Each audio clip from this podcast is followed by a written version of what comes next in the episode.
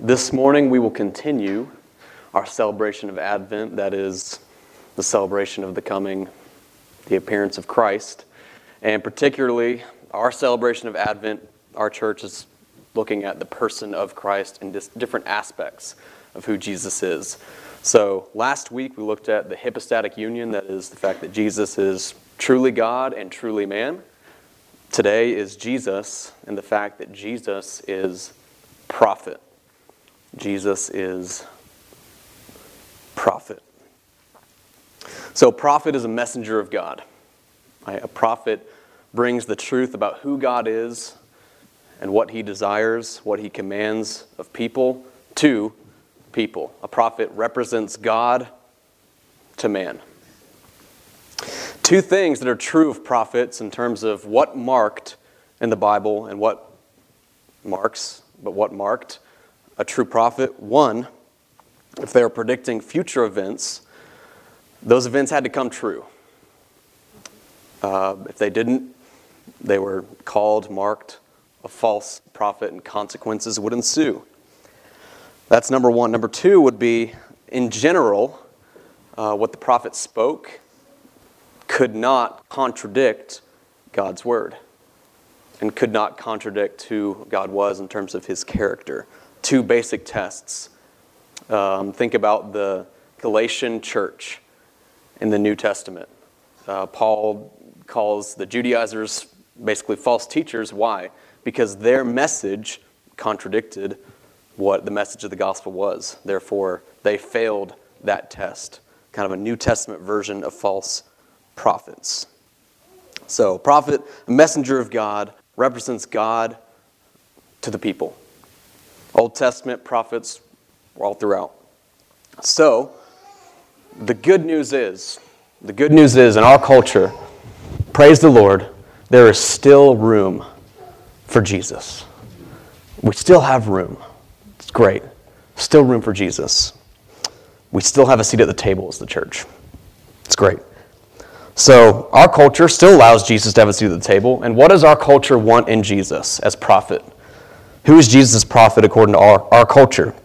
Well, Jesus is one, and a true prophet, we might say, according to our culture, is one that in Christianity would have good manners, mild tone, well spoken, open minded, non dogmatic, kept in the right context, uncontroversial, affirming, and submissive.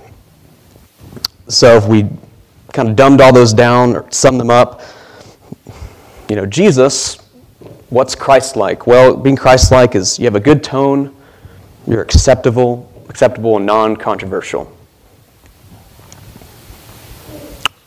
The problem with that idea of Christ is that though he is some of those things in some measure, that is not who Jesus truly is. And that therein lies the problem. That's where the problem lies in terms of what is an acceptable Jesus and the true Jesus. The reason I say those things is Jesus and the Bible is clear to beware false prophets, to beware false teaching. Watch out for it. I say those things because I want to make a point to you guys, and that is when thinking about what is true teaching. What has God truly said? Do not let, and I say this for a reason, do not let non Christians or Christians whose lives and teaching contradict what is clear in Scripture define true religion for you. Do not let non Christians define the ways of the game, the rules. And the church has been doing that for far too long. So beware false prophets. What's true of false prophets? Well, three words, I guess sneaky, slippery, and deceptive. Sneaky, slippery, and deceptive. Um, one, one way to think about a false teaching or a false prophet is the serpent, the Garden of Eden. One important reality to remember about the serpent, the one who deceived Adam and Eve, led them into sin, was the serpent did not pull a Job's wife and say, Curse God and die. That is not the way that he went about getting them to sin. If he had said, Curse God and die, perhaps they would have realized, wait a second. Wait, no, we're not supposed to do that. No. If you think back, in some sense, the serpent was playing the game of, hey, no, here's what God really wants. I'm on God's team. God wants you to know good and evil. Right? And so false prophets, oftentimes, are going to be pretending or confessing, professing to be members of God's club, to be of one of the people of God. And how do false prophets, I would argue, false teachers, how do they work today in our current culture? How do false prophets work today? Well, I said sneaky, slippery, deceptive. One way that I think we must be awake to as the church today is bewaring one of the primary tactics of false teachers, and that is guilt manipulation.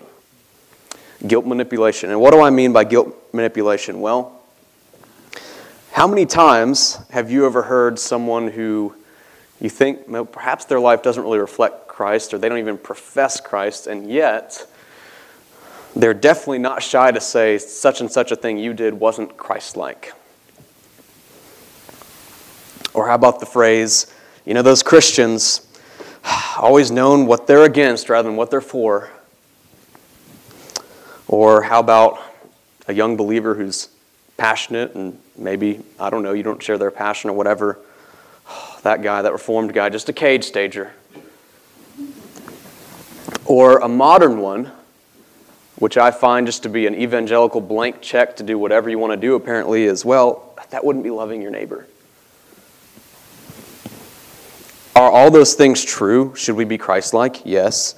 Should Christians be known what we are for rather than just what we are against? Of course. Um, is there something in the Reformed world that's kind of a cage stage when you've understood more about God's sovereignty and His determination of things that were to come, all those sorts of things? Yes. Should we love our neighbor? Of course. But all of those things have to be defined by the law of God. And it is easy to deceive a mature Christian or immature Christian or whatever into doing things that aren't truly Christ like by holding things over their conscience. That's not Christ like. It wasn't, it wasn't Christ like for you to confront that guy about sleeping with his girlfriend. It wasn't the right time. Well, I mean, it probably was the right time, right? But you can see how easily it'd be to squelch someone's passion. So, false prophets often manipulate Christians. They manipulate Christians into a certain box. And that box, I would argue, is that box that I described earlier. Only thinking of Jesus as having the good manners, the mild tone, well spoken, totally always acceptable, submissive, and kept in the right context. And what does that ensure? If that is truly the box that the church must stay in, that Jesus must stay in, if that's sort of our box for him, what does that ensure about the church? Well, I would argue it ensures that the church will have no impact on the surrounding world. An acceptable, palatable, constantly pleasing the world around it, Jesus, that's will make no impact. Why? Well, one, if Jesus is always those things, then believers, I would argue, will not be sanctified because they will not often be confronted with the deep truths of God's word uh, we, they, whatever, will not be confronted with our own sin if Jesus is always just these things. So sanctification will suffer, the growth of the body. Evangelism will absolutely suffer Because unbelievers, in order to know the good news of what Christ has done, that is, living a perfect life and dying in the place of sinners, in order to know that good news, they must first know the bad news of the natural standing before God, which is rebellion and under his judgment. And rebellion, that is rebellion done in actual acts of living against God and his character. But if Christians are constantly kept in a certain box and we're taught in some way to stay in that certain box, it is a great way to ensure that the church will remain stagnant. And is it possible that we've been lulled to sleep at times as the church in America? False prophets are sneaky, slippery, and deceptive. And I think that Satan would like nothing more than for the church to be asleep, constantly affirming, a little bit lax, maybe lacking a little bit of zeal. Something to absolutely think about, correct? So, if that is what is false prophet land, we'll say, well, then let's talk about the true prophet. That's Christ. Our text today is going to be John 8, 31 through 33.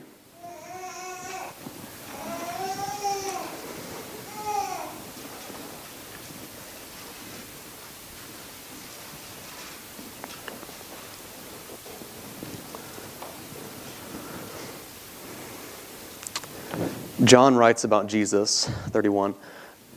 To the Jews who had believed him, Jesus said, If you hold to my teaching, you are really my disciples. Then you will know the truth, and the truth will set you free. They answered him, We are Abraham's descendants and have never been slaves of anyone. How can you say that we shall be set free?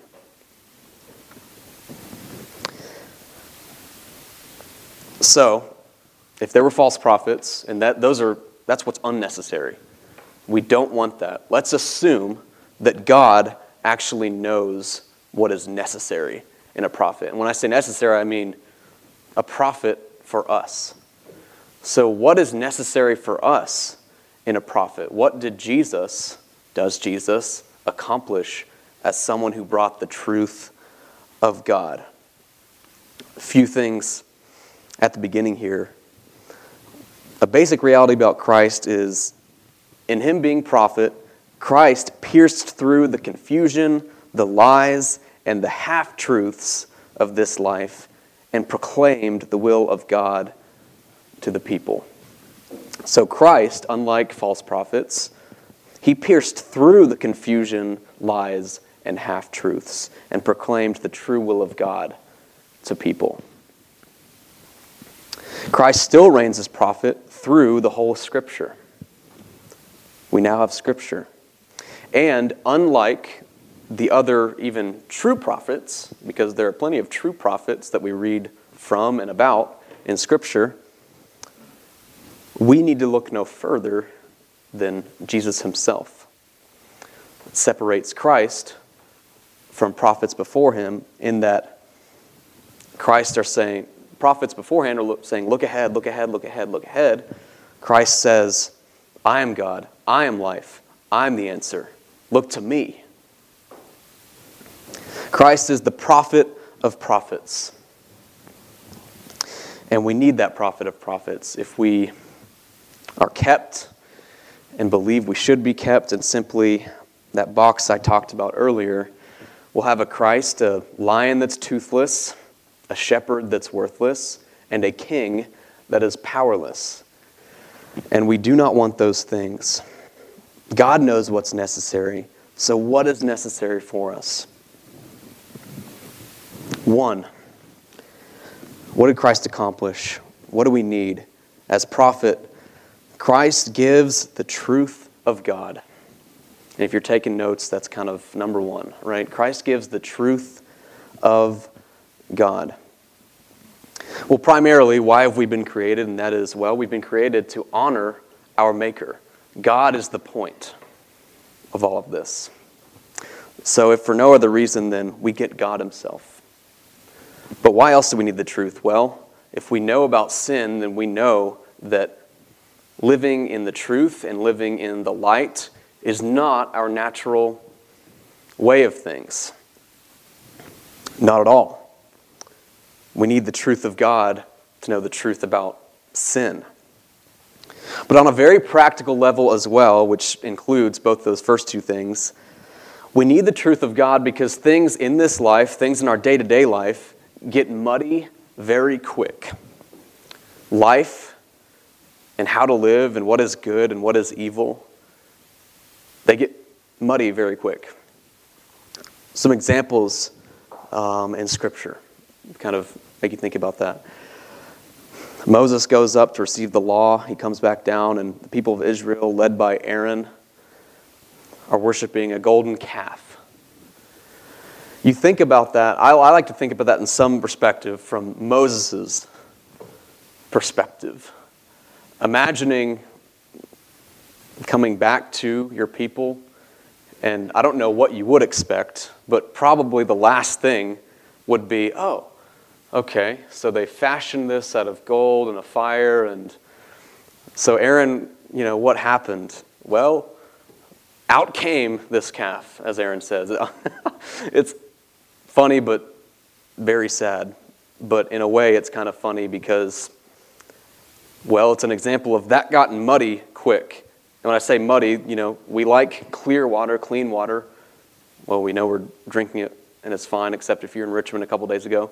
But you can also see what's true. Hey, okay, that was funny apparently. Uh, so, muddy, when I say muddy, I mean unclear. Things got really messed up really quick. Like, if you're Moses, how do you, how do you go to this? Of all things, you're worshiping a golden calf, and your excuse is, oh, it just kind of popped out. Um, if you're Moses, you're kind of going back to the drawing board thinking, oh my goodness, okay. I got to relook at the playbook here. Um, the people of Israel in general. Things got muddy with them quickly and very often and very consistently. That was an example with Aaron. Um, but really, through the entire time of the kings, for the most part, before that, the judges, thinking about any of the prophets, most of the time, there are a very small few, a remnant, we might say, as the scripture talks about, that were really faithful and held to the truth. And then there are those who quickly were led astray. Um, one example that comes to mind as well is uh, the spies who went to go look at the land of Canaan. I believe it was Caleb and Joshua that held firm, said, We can do this. And then most of the spies, though, were saying, Whoa, whoa, they're huge. We can't do it. Like, oh my goodness. Moses knew the truth, and that was, Well, God has got us. He is going to lead us. He's promised us. A couple of guys knew that, but for most of them, they forgot that like that because of what was in front of them. Situations got confused like that. And one I mentioned earlier things get muddy quick. The early church, specifically the Galatian church, I think, uh, if not the most, maybe one of the most harsh letters Paul wrote in terms of his tone was to the church, the Galatian church. Um, one of the things he says is, You foolish Galatians. Essentially, I'm astounded you guys were on a firm foundation, and all of a sudden, it's not like you're believing a small thing that's kind of here and there. Like you are almost trusting in a different gospel. You're right on the edge. A different gospel has been presented, and you're really close to completely falling off the ship 100%. And this was a church that had been led by Paul. That shows, one, the power the deceptiveness, the quick spreading nature of sin, but also the need of the truth of God. And the people in Jesus' day were no different. being led by the confusing and hypocritical teaching of the Pharisees and being under that burdensome yoke, as it were. And that applies to our lives. We need the truth of God. We need, we needed the truth of God. Why? Well, because if we assume that it's true, that in and of our very nature, apart from Christ, we are sinful and under God's judgment and on a highway to hell, and we need God's provision in Christ, we need to know the content of what it is that saves us. Because the content isn't simply just the word Jesus, Jesus, Jesus, Jesus, Jesus a hundred times. It is his true person, character, and work that saves right? We need the truth because apart from Him, we're still in the murky water. We need the future told. The people needed the future told. Number two, what's necessary in a prophet? The future is told. Well, a couple questions about the future, perhaps. Where is history going? What's the point? And based on that, what should my life be about? Well, we know that history is going ultimately to the final judgment and a new heavens and new earth established by Christ. So, what should our life be about? Well, I think naturally we would say, well, it should be whatever is glorifying to God in Christ. Christ, in terms of just a couple examples of him explaining what things were about, what was to come to his disciples, they're worried.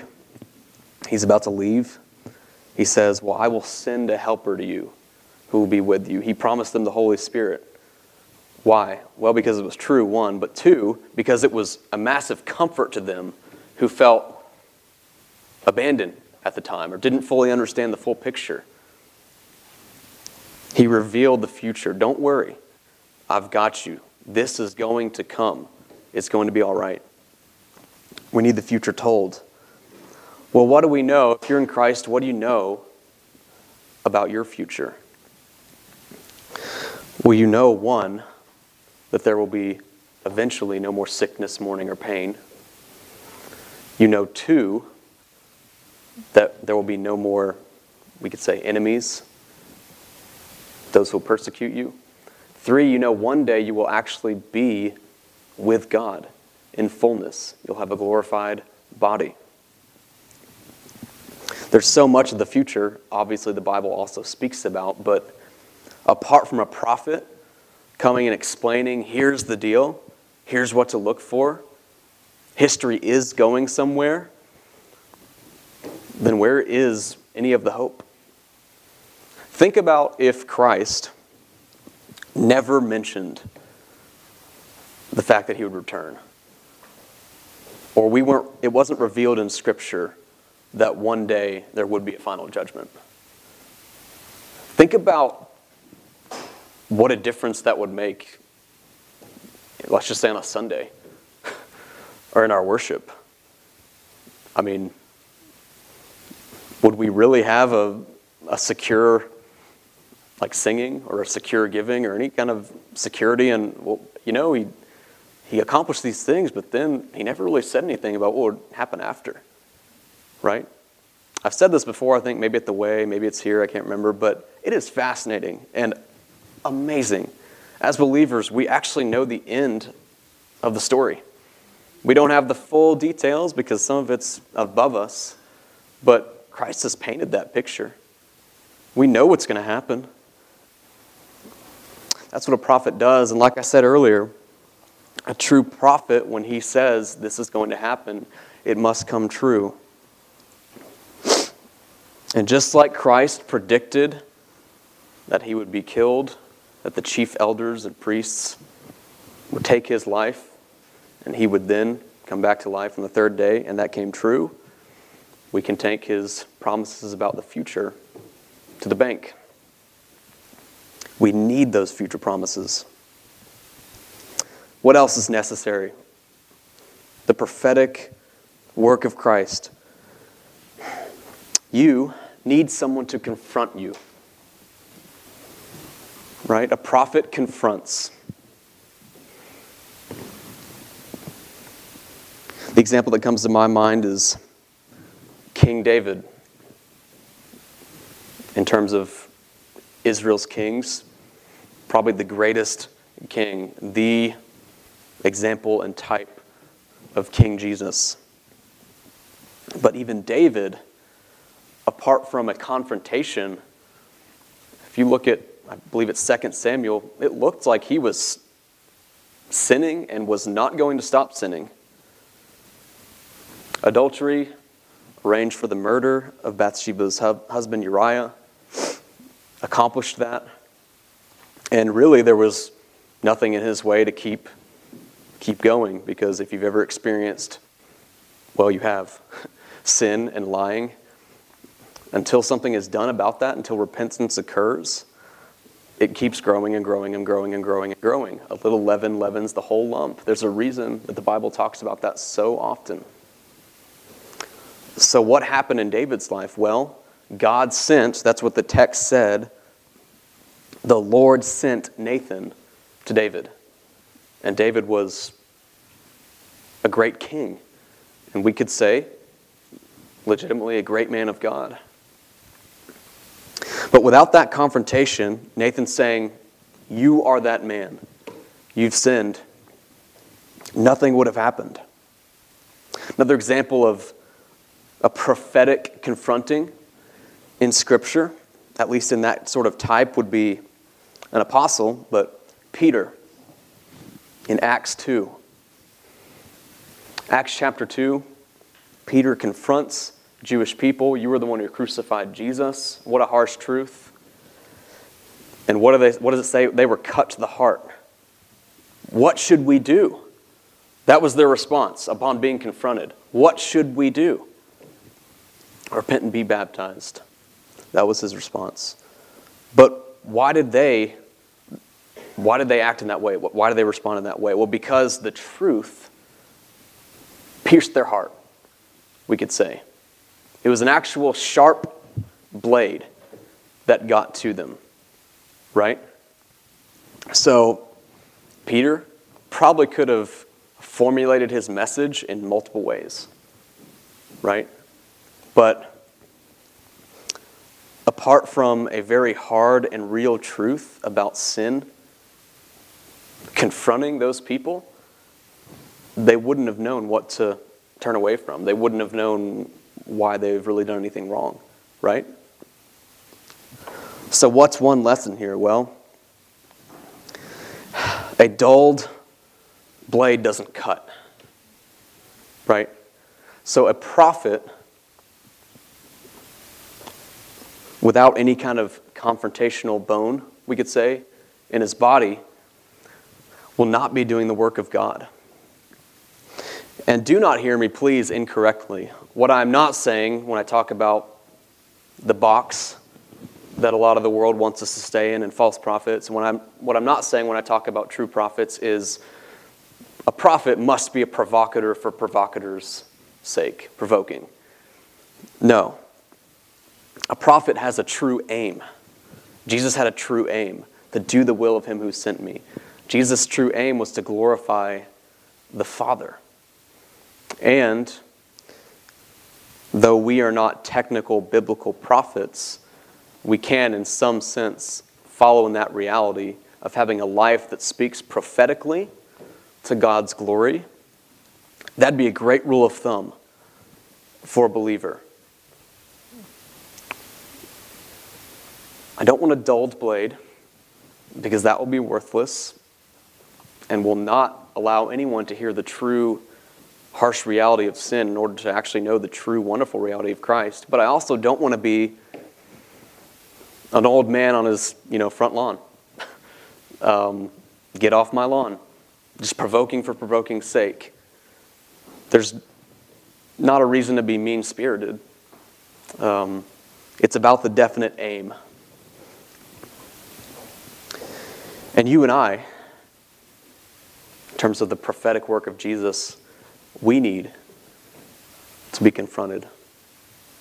I mentioned earlier evangelism, but also sanctification. And if you're in Christ, you are being sanctified. You are sanctified, and you are being sanctified.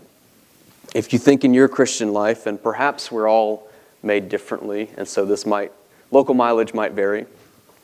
But I know for me, uh, a lot of times of growth for me have been when I've been legitimately confronted with sin in a gentle but direct manner.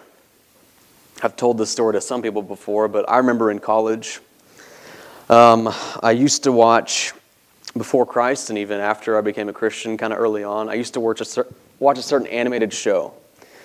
And this animated show was not Looney Tunes or like a kid's cartoon. It was kind of one you'd find on a major network. And one thing those shows on major networks that are cartoons are not often is, you know, they're not really great for praise and worship. They're not all that, you know, glorifying to God um, in the sense that they completely hate God and mock Him constantly. So, um, I mentioned to someone who I was with, wow, you know, like this show is, it's pretty great. And, you know, this friend of mine who I still know today asked me, do you think that, do you think that helps your testimony?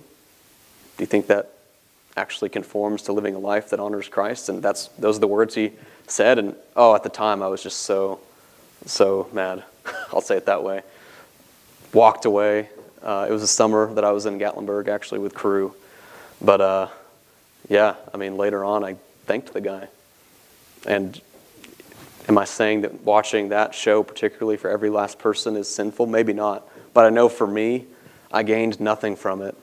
I saw Jesus cartoonized and actually depicted in a mocking way. I saw the Father drawn sort of in a cartoon way, being mocked like multiple times in this show. And it was loving to be confronted. And my life in that small area has been nothing but better for that because I've been led closer to Christ. I haven't, there's been a little less poison than I've seen for no reason because of that. We need to be confronted. You need to be confronted. We also need what's necessary in a prophet is a teacher. Right? Jesus in this example we've read about, had just finished teaching. So Jesus wasn't simply a Old Testament law Bible thumper of the day, though he could do that with the best of them, I think, based on what um, we'll read about, or we would read about later in John 8. Uh, but Jesus was also a teacher. He was called teacher.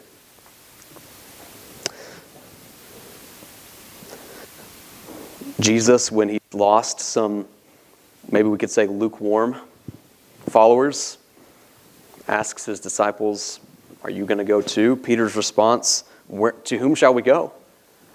You have the words of eternal life. A good teacher or a good shepherd, I'll go back to last week's example, he does lead his flock into true, good pasture, like actual nourishment, right? And that's what a good teacher does builds up those around him into the likeness of being like a true follower in this case, a true teacher. Some of the realities that we've talked about so far are absolutely found in this passage. If you look back at this passage, 31 through 33, I'll read it again. To the Jews who had believed him, Jesus said, If you hold to my teaching, you are really my disciples. Then you will know the truth, and the truth will set you free. Well, he says, If you hold to my teaching, you are really my disciples. I said earlier, Jesus brought correction, he also brought clarity. A good teacher, someone who helps, is clear. They separate the needed from the unneeded, show you the way. Jesus, in this case, verse 31, drew an actual clear line in the sand. If you hold to my teaching, you really are my disciples. And if it were me in this scenario, being of a fairly timid nature, which I am, I think I would have stopped after verse 31. Because that confronting, that pressing in that is so prophetic is exactly what happens in verse 32. I imagine it I imagine the scene going completely silent for a second when Jesus says this. It's probably all okay until 32. To the Jews who had believed him, Jesus said, If you hold to my teaching, you're really my disciples. Okay. Then you will know the truth, and the truth will set you free. And that's when the confrontation happens. You can see it in their response. They answered him, We are Abraham's descendants. We've never been slaves of anyone. How can you say we shall be set free? And in some sense, end of this section, it's almost as if Jesus, he has, he had a choice here. And, uh, you know, it's easy, I think, at least in my sinful nature, to be a little bit of a tap dancer around the truth. Um, you know, if it were me, end of 33, how can you say we should be set free? Well, I mean, in one sense, you're free because, da, da, da, but in another sense, you know, we're all kind of slaves because Jesus doesn't do that. He is the prophet. He actually ups the ante. You keep going. Um, 34. Very truly, I tell you, everyone who sins is a slave to sin. So, well, he's calling them slaves, he's also calling them sinners. Later on, he's saying, yeah, you're physically descended from Abraham, but you're not really in line with him truly. He says later on, God sent me. He calls them in terms of that's what a prophet is, sent by God. Says later on in verse 44, he, he you know, says something not too controversial, I guess. Says, Your father, the devil, uh, and you want to carry out his, de- his desires. Um, 47 into 47. You do not belong to God.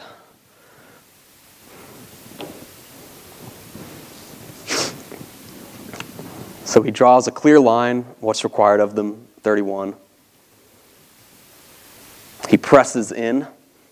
That's very important. Just like sinful areas of our lives need to be pressed in on rather than taking our foot, or the Lord in this case taking his foot off the gas.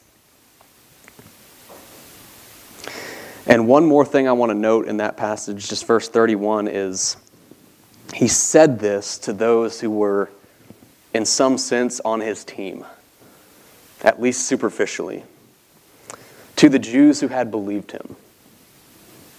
And this wasn't simply, and it didn't seem like it's even mostly at all, the religious elite. It's, it doesn't say the Pharisees, it doesn't say the Sadducees, it says just the general Jewish people. Um, so it's not as if Jesus only spoke truth to power, though he did. We get this idea sometimes, I think, that Jesus was only meek and mild to everyone except the Pharisees, who he just kept hammering. That's not true. Um, everyone needs to be confronted with the reality of sin. But to the Jews who had believed him so, I mean, he could have sort of left it there, been okay with the results.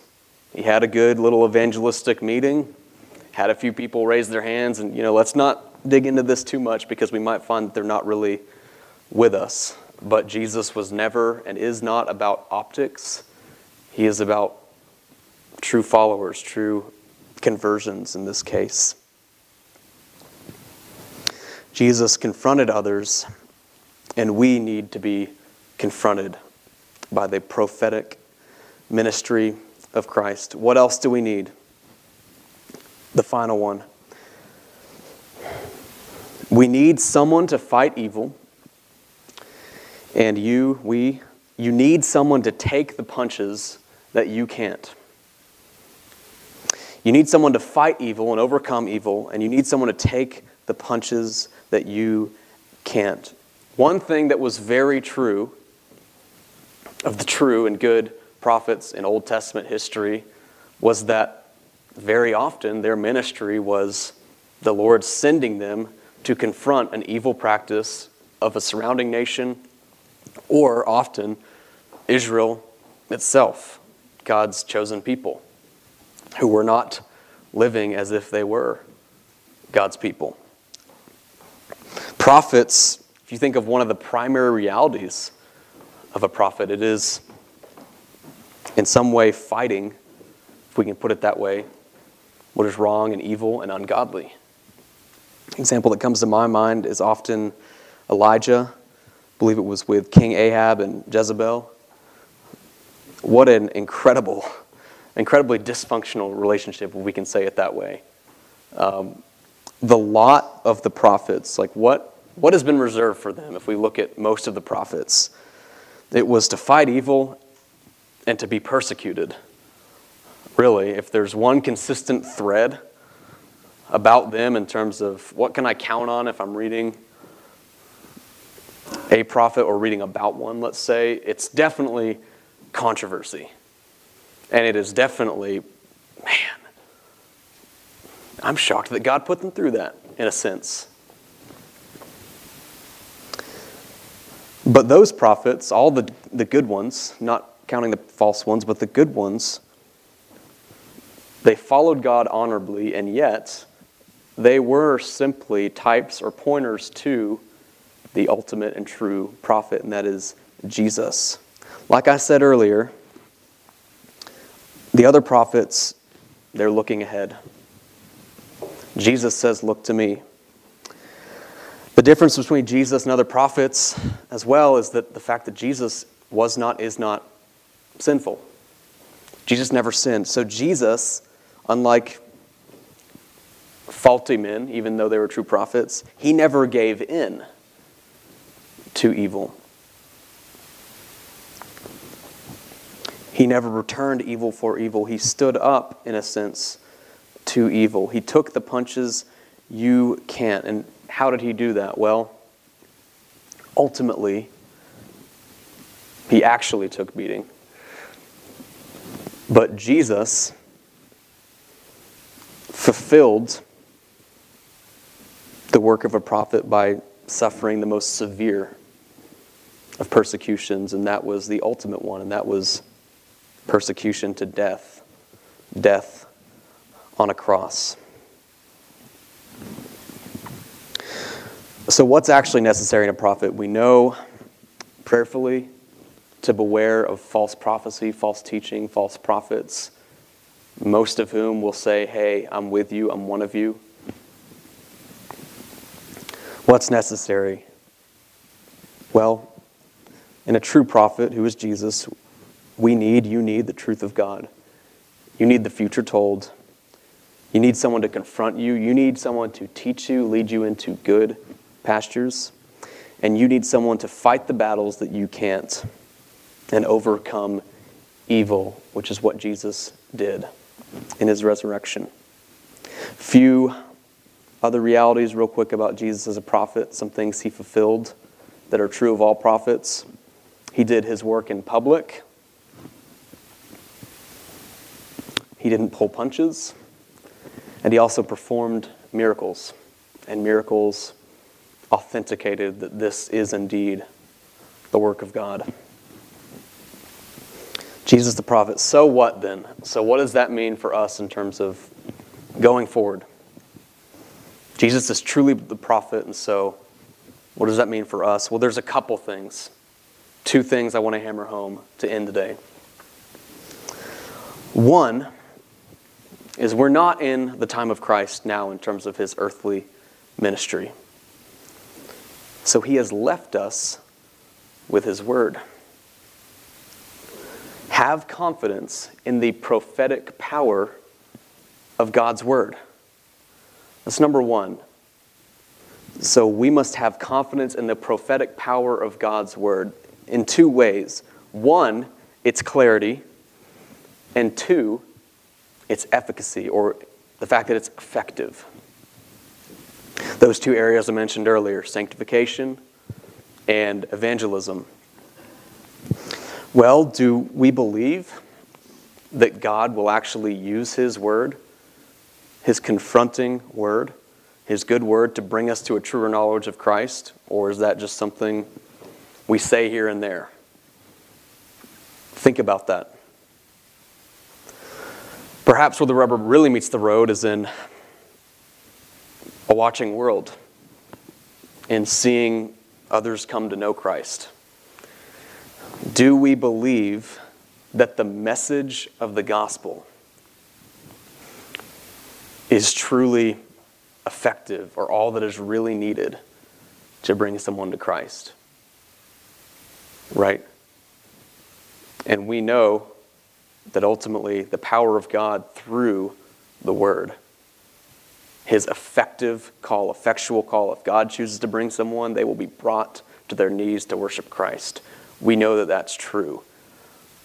But do we live as if that's true? Perhaps a question for you in your own life is do you live as if you're way over here, you're like too zealous for Christ and you're far too much, you're just you're letting the lion out of the cage all the time? Or do you live as you're far too timid? And perhaps that would mean you're unconfident in practical terms in the authority and the efficacy of the message of Christ. Just think about that. Are you too awake, which I don't think is possible, but I think you get where I'm going. Are you too awake or are you too asleep? And I would argue, for most of us and for most of the church, it's far too asleep. There's a caricature of the church that is it's a far too dogmatic organization that it's far too Bible thumpy, that it lacks any sort of love or compassion. And that is what is turning people away. And perhaps in some cases that's true, but you know, I cannot help but think that that is not really the case in this day and age. I think it's actually the opposite.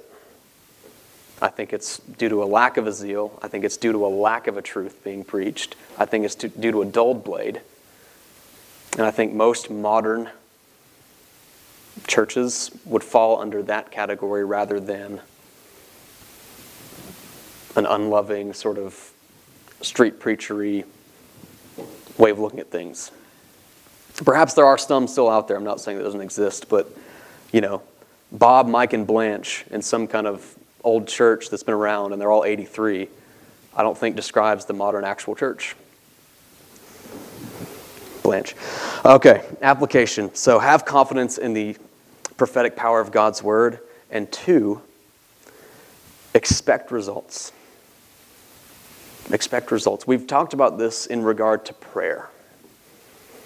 And the same is true in thinking about God's word at work. Expect results, and perhaps one last one would be praise God for the results that we can see. Right? I mean, what a tough time in life the last year and a half, two years, whatever. I'm not going to hammer that home because everyone always talks about it. But think about the fruit that is going on in our church. Certain realities that are going on with young children. Amazing. Different media that we have. The pastoral training program that's on its fourth class, maybe? I can't remember. Third class, fourth class? Different believers beginning to use their gifts even more biblical counseling, discipleship. That's incredible. And all that has happened because those are just various applications of God's prophetic word working.